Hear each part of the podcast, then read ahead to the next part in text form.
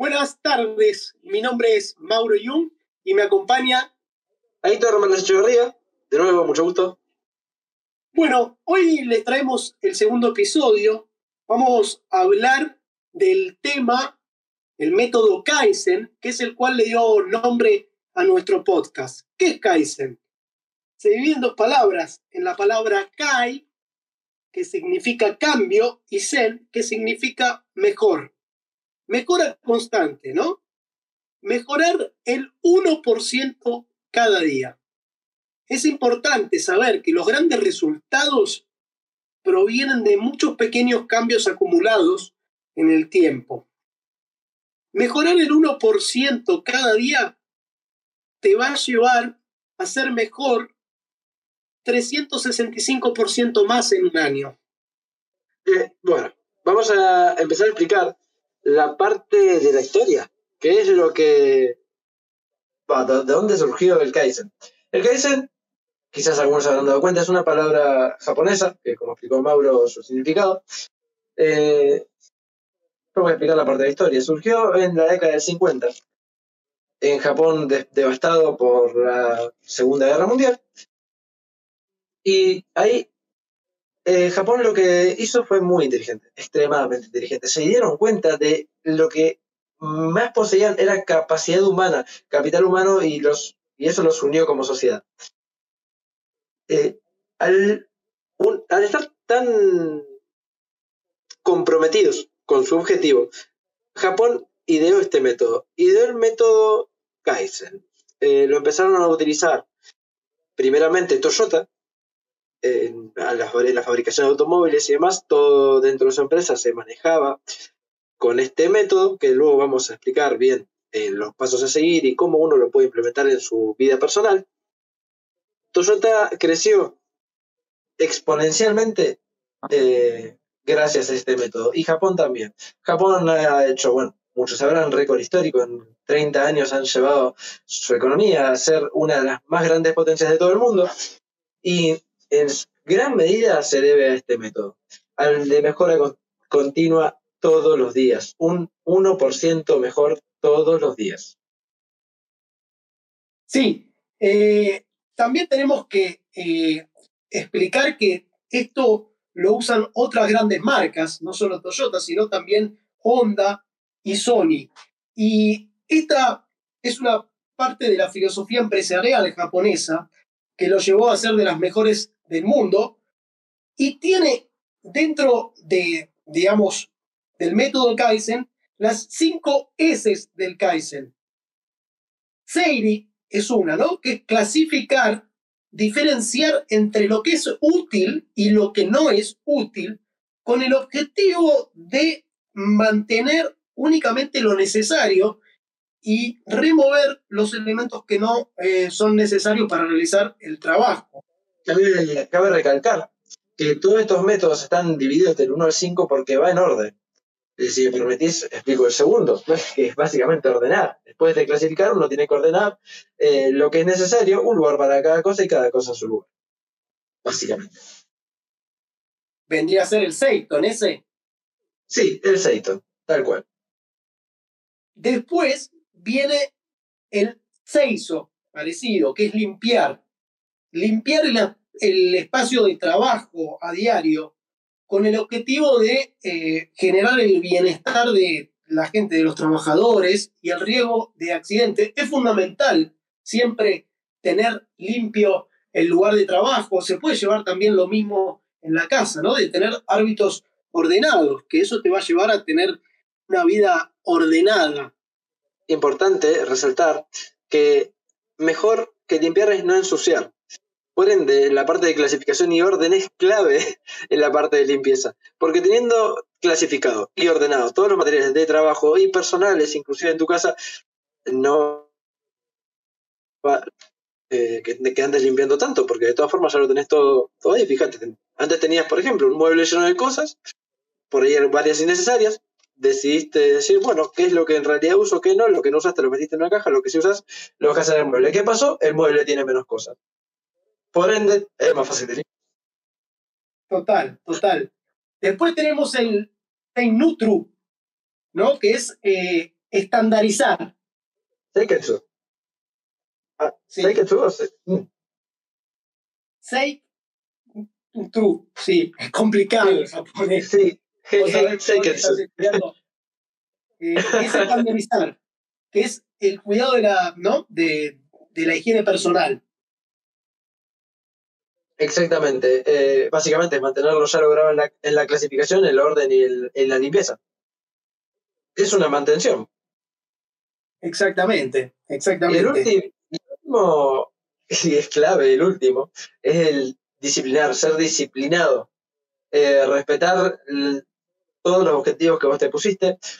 eh, y bueno, en realidad el Kaizen y las 5S van, van de la mano, porque con el Kaizen uno se pone los objetivos de ser un 1% mejor en el área que lo, que lo desee para llegar una, a una gran meta. Y con las 5 S mantenés todo ordenado para así no desperdiciar tiempo en esas tareas sencillas, que te llevan unos minutos más que nada, pero o quizás más, pero no desperdicias tiempo ahí. Ya lo hiciste antes, ya está todo hecho, tenés el espacio ordenado, listo para empezar a trabajar, para empezar a estudiar, para lo que quieras. Un espacio ordenado también muchos sabrán y, y hay estudios que, que así lo que así lo demuestran, que un espacio bien ordenado te ayuda a concentrarte más. Sí, cabe destacar también que, bueno, esto lo hacen en las empresas, desde el más jerárquico hasta el menos jerárquico, lo hacen todos, y también es la idea que lo lleven al hogar. Y destacar también que en, en la parte ¿no? de, de tener limpio el ambiente, donde se trabaja o donde se estudia, también está bueno ¿no? tener una, una planta, una planta donde te puede eh, oxigenar el ambiente y ahí te, te estás más predispuesto y mejor para, para estudiar. O hacer Exactamente. trabajos, ¿no? Por supuesto. Em, bueno, Mauro, y ya que explicamos, tenemos las bases, ya las 5S de Kaizen y demás, ¿cómo, cómo lo aplicarías? ¿Algún ejemplo? Sí, mira, yo tengo, tengo un ejemplo que le podemos dar a nuestros oyentes. Preparé como un cronogramita. Supongamos que nosotros queremos tener el hábito o el objetivo de leer un libro por mes, ¿no? 12 libros al año vendría a ser. Vamos a empezar primero seleccionando un libro de nuestro grado, fundamental, de un tema que nos interesa, y vamos a empezar el primer día leyendo 10 páginas solamente. Es muy fácil, es muy fácil.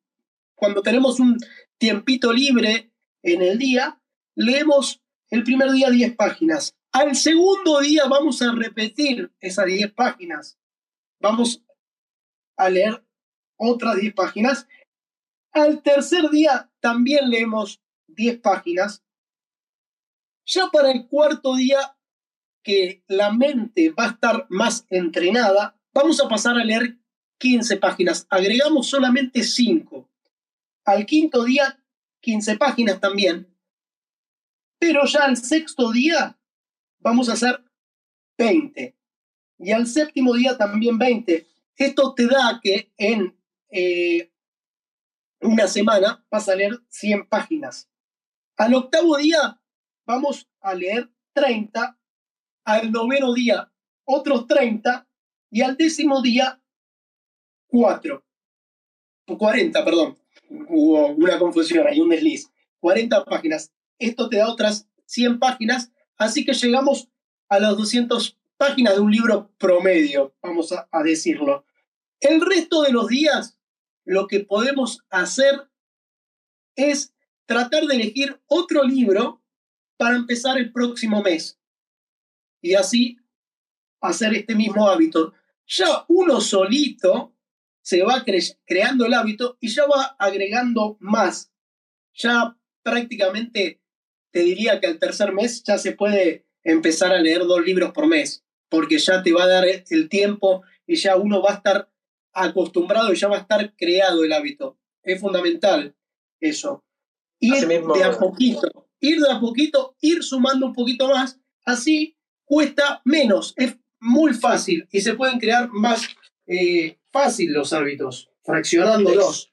Exactamente. Es- esto funciona de, una forma que uno se pone un objetivo alto y lo cumple dando pequeños pasos. No hace falta que te muevas un montón y demás, no. Es de manera constante eh, y firme, o sea, porque esto vos estás solidificando una base. Estás poniendo un ladrillo todos los días y un ladrillo más todos los días. una casa, claro, obviamente.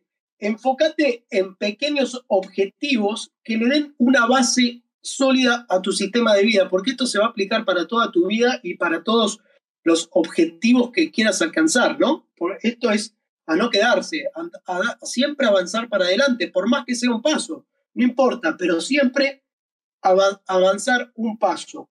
Son minis hábitos, pequeñas prácticas periódicas y positivas, ¿no? Que es fundamental planear, hacer, verificar, actuar como dicen en el libro de los siete hábitos de la mente eh, más efectivas, afilar el hacha.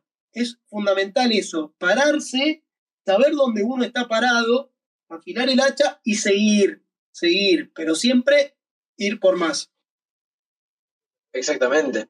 En el libro de los siete hábitos de la gente altamente efectiva, eh, resaltan mucho el tema de afilar el hacha. Y yo justo me estoy leyendo el libro de Los secretos de la mente millonaria y lo he como conjugado. En el de Los secretos de la mente millonaria te dicen también que la acción tiene que ser rápida. Mucha gente se queda en que se va preparando, se va preparando, se va preparando. Está muy bien afilar el hacha, está muy bien ir preparándose para eventualidades o para cualquier meta que uno se vaya cumpliendo, pero fíjese un plazo de tal a tal día, de este mes hago tal cosa, o de acá a tres meses hago algo. Porque muchos, y me incluso me ha pasado, que me he pasado preparando mucho tiempo y al final no implemento. Porque, de verdad, con la implementación se aprende un montón. Lo digo en experiencia propia, inclusive en el estudio de un idioma. Al estar estudiando japonés, aprendí mucho más en un par de semanas hablando con nativos y con gente que sabe más que yo en el, en el idioma, poniéndome incómodo, porque si te pone incómodo hablar en un idioma distinto que no sabes, y se te equivocas, no pasa nada, hay, que perder el miedo eso también. Eh, pero lo importante es hacerlo.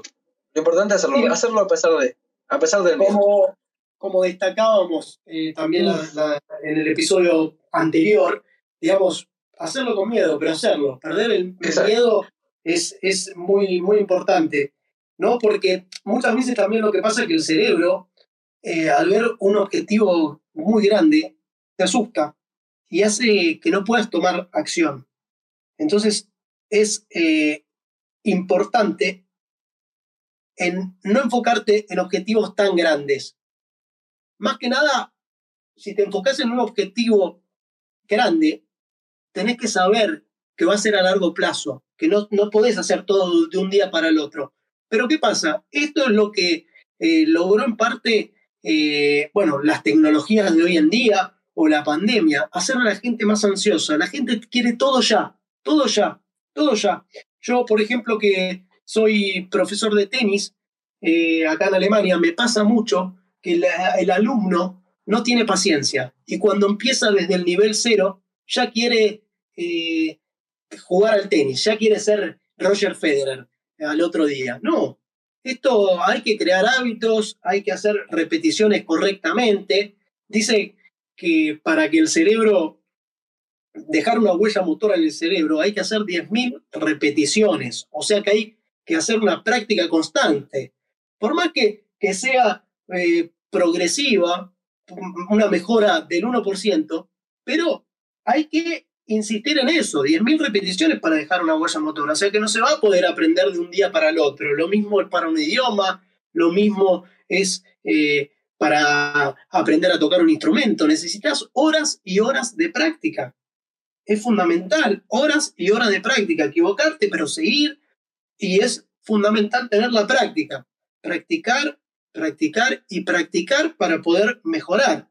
Y si hoy practicas una hora, mañana podés practicar un poquito más, ¿no? La mejora constante, el 1% cada día. Es fundamental eso. Y, esto, exactamente eso, es lo que te lleva a tener motiva, más motivación, motivo para la acción, básicamente. Porque, claro, te estás mejorando un 1% todos los días y el cerebro automáticamente dice, ah, estoy mejorando todos los días, me dan más ganas de hacerlo. Me dan más ganas de seguir estudiando, me dan más ganas de seguir creciendo, me dan más ganas de seguir aprendiendo, me dan más ganas de seguir trabajando, me dan más ganas, en general. Básicamente, le dan más ganas al cerebro. Básicamente eso es lo que dice el cerebro. Eh, mejorando un 1% cada día, no solo eh, estás acercando la meta, sino que también eh, al formar una disciplina y un hábito con tu primer meta, es más fácil tener otras más y cada vez sumar un nuevo hábito. Está bien, sumaste el hábito de la lectura, empezar por uno. ¿Quieres sumar el de la lectura? De la lectura? O no sé, una, una dieta equilibrada, o algo, cualquier hábito, tocar un instrumento, aprender un idioma, lo que sea, empezar con uno. Con uno. Formalo y ahí va a andar el siguiente. Ya cuando tengas la base sólida. Porque empezar así con todo, ¿para qué? Te frustras. Mejor ya tener tu, tu horario equilibrado eh, con, con, ese nuevo hábito. Tu horario equilibrado, tus metas bien puestas eh, y todo ya bien creado. Y ahí empezar con el segundo. Sí, es fundamental. Y no irse a dormir sin haber mejorado el 1%, que el 1% no es nada. Hoy no es nada, pero recordemos que al cabo de un año van a ser 365% más. Y, es bastante. Lo mismo puede ser para el ahorro, lo mismo se puede utilizar en todos los aspectos de la vida, a mejorar siempre, ¿no? O para aprender algo nuevo, que es fundamental para generar nuevas conexiones neuronales, eh, aprender cosas nuevas, aprender, yo trato de siempre aprender una cosa nueva por año. El año pasado fue el ukelele, este año estoy haciendo hincapié en el yoga, que de a poquito también voy, voy mejorando, y quiero tratar de, de generar cosas nuevas. Exactamente, qué bueno, qué bueno eso, una cosa nueva por año. Eh, ¿Y cómo, o sea, te mejora un montón el autismo. Yo te digo, vos me has, tocado el ukelele, has subido videos y demás. Y si vos me decís que tenés un año tocando el ukelele, te juro que no te quiero. Pensé que tenías más años inclusive tocando el ukelele que lo tocabas, no sé, de joven. Porque de verdad tocás muy bien. Bueno, yo, creo que, yo creo que también eso, cuando uno hace las cosas que, que, que le gusta, que, digamos, lo hace con más ganas. A mí, a mí me pasó al principio que fue difícil, porque yo al principio no sabía nada, y me empecé a motivar cuando empecé a tocar canciones que a mí realmente me gustan. Entonces ahí empezás a, motivarte más y decís, bueno, ahora quiero ir por más, ahora quiero tocar esta otra, ahora quiero, quiero hacer otra, ahora quiero componer canciones, a mí me gusta mucho escribir y también uno de los hábitos que tomé durante la pandemia fue escribir, escribía todos los días. Durante dos años escribí todos los días lo que me pasaba eh, en la vida, ¿no? Como, como un diario de, de, las cosas, porque cabe destacar esto, Aitor. Si yo te pidiera que me contaras los últimos cinco años de tu vida, van a haber un montón de detalles que te pasás si no los escribís. Por ahí, cinco años me lo vas a contar en menos de cinco minutos. Y obviamente cinco años es un montón. Entonces es fundamental, fundamental escribir para recordar muchas cosas que por ahí se nos pasan y que por ahí fueron importantes y significantes para nosotros, pero por ahí no las recordamos. Es, es un ejercicio muy útil y muy práctico el escribir las emociones o lo que te, te pasa durante el día, o planificar al día siguiente, un poquito de, todo. Es fundamental eso. Fundamental, exactamente. Porque a veces uno no se acuerda de lo que comió ayer sinceramente. No. ¿Verdad? Y a veces uno no se acuerda ni de lo que comió ayer. Y es increíble no solo la mejora que uno puede tener en productividad al hacer este tipo de cosas, sino también la mejora en salud. Porque esto es un método que te cuida básicamente el cerebro, pero beneficia enfermedades neuronales, el Alzheimer y demás. Es cosa muy interesante. Hay un libro muy bueno en neurociencia, Usar el cerebro, de Facundo Manes, eh, lo recomiendo bastante, muy interesante y aborda la neurociencia de un aspecto bastante cotidiano y fácil de entender. Sí, y además es, cabe, cabe destacar que las ideas se generan cuando uno tiene la mente en blanco. Muchas veces salen ideas cuando uno sale a caminar, cuando uno está sin pensar en nada. que va por instinto por la calle caminando, eh, vas, y, ahí es donde más, o cuando uno se está duchando, ahí es, donde más eh, aparecen las ideas, ¿no? Por eso siempre es fundamental. Yo también saqué de ese libro de Facundo Manes y de Stanislao Pajarás, que también habla mucho de eh, neurociencia, llevar siempre una libretita a mano, porque las ideas siempre están. O yo grabo por en el celular mensaje de voz y, y bueno, siempre, porque siempre se ocurren ideas en los momentos menos pensados. Cuando uno va a caminar, yo me gusta ir a caminar y, relajarme y camino, camino sin rumbo, sin rumbo. Y después, bueno, acá en donde yo vivo, en la ciudad de Frankfurt, no es eh, fácil perderse, porque siempre tenés de vista eh, el skyline, ¿no? Los, los edificios altos, entonces vos ya sabés, vos seguís los edificios y ya sabés dónde está el centro, entonces nunca te vas a perder de esa manera. Entonces yo voy sin rumbo, sin rumbo, y camino, y camino, y camino, y voy descubriendo lugares nuevos. Es una de las cosas que más me gusta, que es conocer siempre lugares nuevos. Por más, digo, bueno, este lugar nunca fui, voy qué lindo, voy conociendo, me voy perdiendo, eh, y conociendo y encontrando lugares nuevos. Y eso me hace bien. Es algo para mí útil, ¿no? Obviamente, a mí me hace bien. Por eso trato de, hacerlo lo más seguido posible. Y a partir de eso, sí, y a partir de eso, uno de, los hábitos que, que, creé es siempre eh, caminar 11.000 pasos por día. 11.000 pasos por día, yo eh, camino todos los días 11.000 pasos. Y el día que no camino 11.000 pasos, porque puede pasar que no, no, no camines, no llegues a los 11.000 pasos, lo que hago es al otro día correr el, eh, caminar el doble. O correr o andar en bicicleta, que eso te suma más pasos también. Pero bueno, el promedio siempre lo mantengo, eh, el promedio anual siempre lo mantengo entre 11.000 y 12.000 pasos diarios. Increíble, increíble, es, es bastante. ¿Por qué? No sé si tienes un motivo. ¿Por qué 11.000 y no 10 o 12.000? ¿Por qué 11.000? ¿Hay alguna razón específica ¿Qué te gusta el número? Me gustó el número, el 11. El 11 me gusta. ¿no? Las, las, 11, las 11 y 11, ese número mágico que son para manifestar lo que uno desea. El número 11 me gusta, me gusta ese número. Es un número hermoso y yo te tengo que confesar que hace un tiempo mm, era el número que más me desagradaba.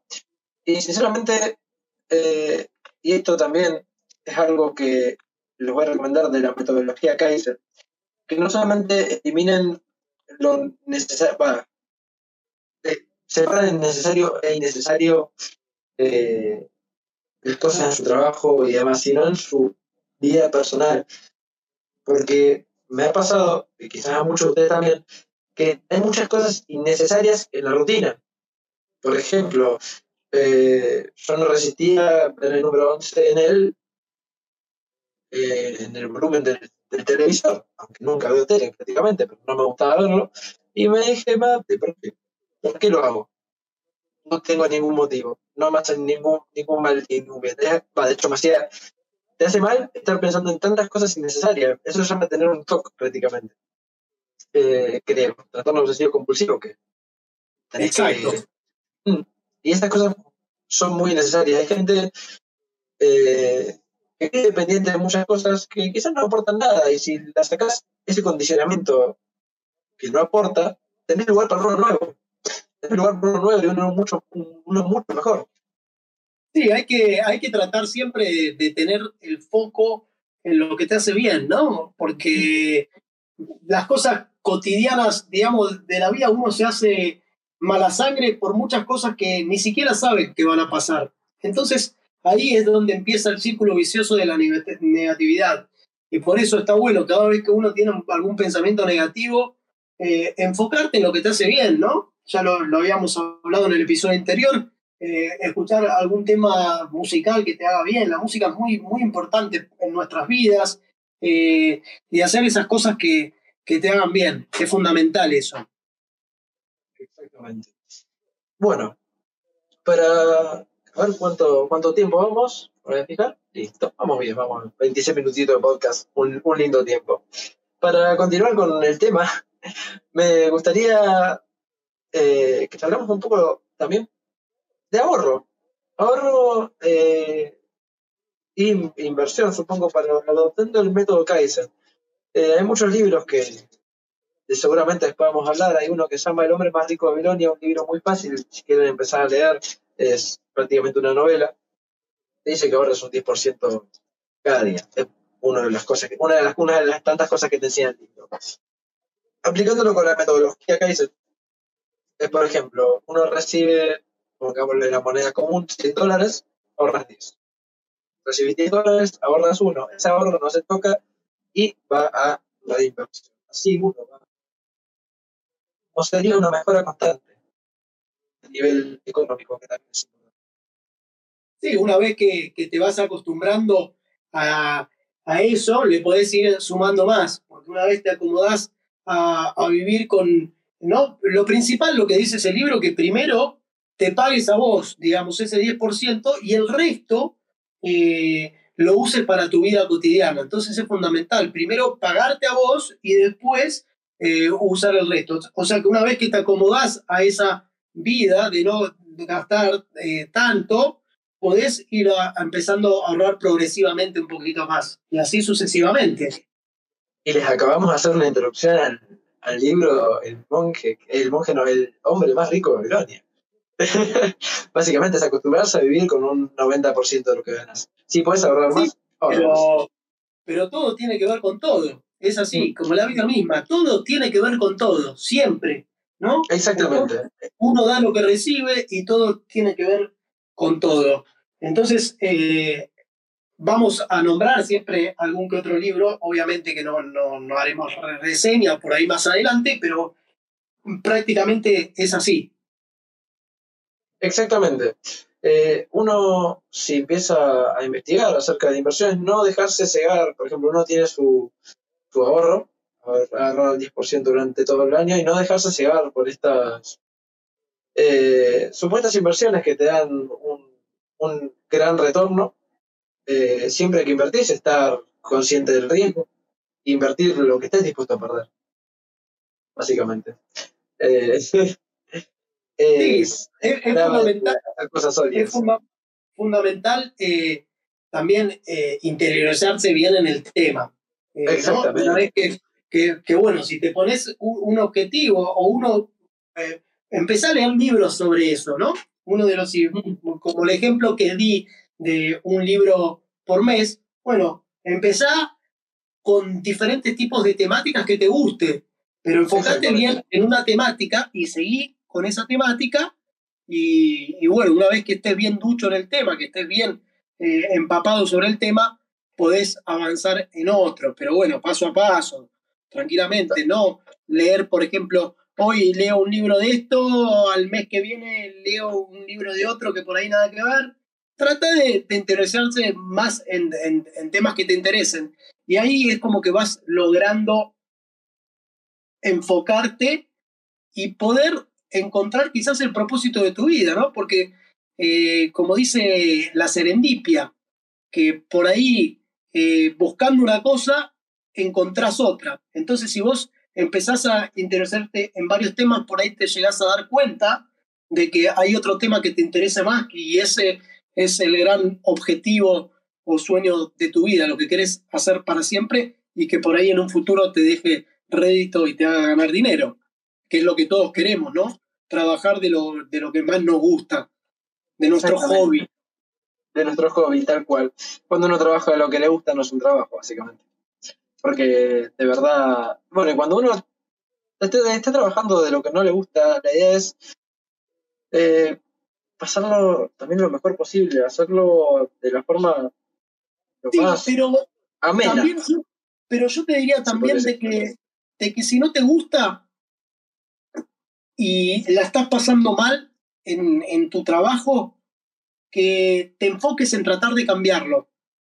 Sí, no, te digo, no te digo que, que, renuncies, pero sí, anda buscando otras cosas, pero no te quedes en la monotonía de decir, bueno, estoy cómodo acá, total, no es lo que me gusta, pero bueno, me deja plata. No, no porque no, no a, largo plazo no te va a hacer bien.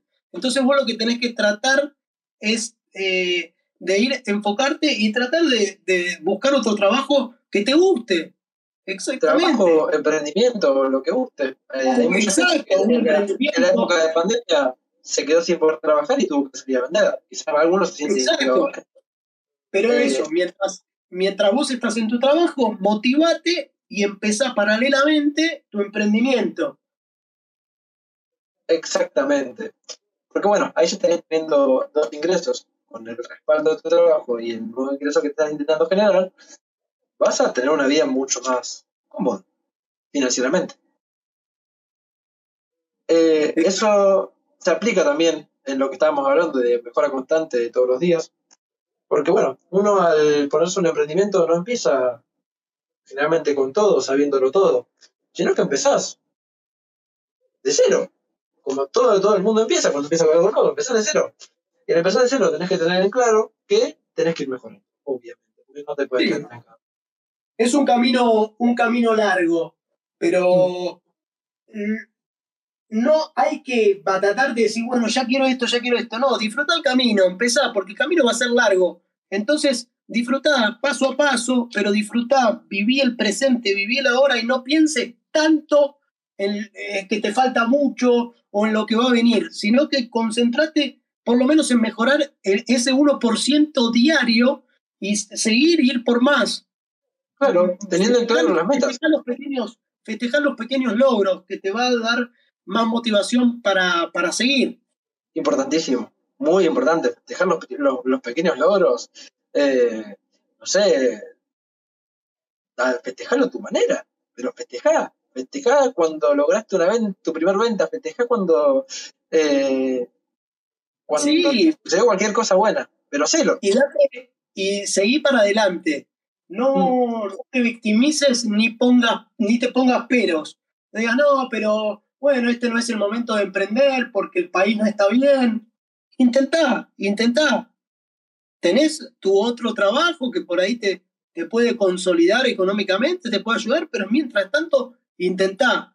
Intentá y trata de generar hábitos positivos y no quedarte tanto tiempo mirando televisión, tirado en el sillón y que la vida pase. No, intentá y tratá y, y tratá y ponete como objetivo de vivir de lo que te gusta, que es fundamental. Exactamente. La verdad, eh, básicamente es un excelente cierre de, podcast esto que, estamos haciendo. Ya vamos con su buena media de podcast, pero hemos hablado de, bueno, lo que engloba el método Kaizen y, y cómo lo podríamos utilizar. Exactamente vamos a dar una pequeña conclusión final, ¿no? No se dejen estar y luchen por sus sueños. Yo creo que es fundamental eso, ¿no? Tener un objetivo, una motivación que te anime a, ir por más. Y que no tengas miedo a equivocarte, porque de los errores uno va aprendiendo y se va haciendo más fuerte. Exactamente, Mauro. Bueno, Muchas gracias a todos los que han escuchado el podcast. Eh, mejoren constantemente, tengan su meta bien clara y nos vemos en el siguiente. Hasta la próxima.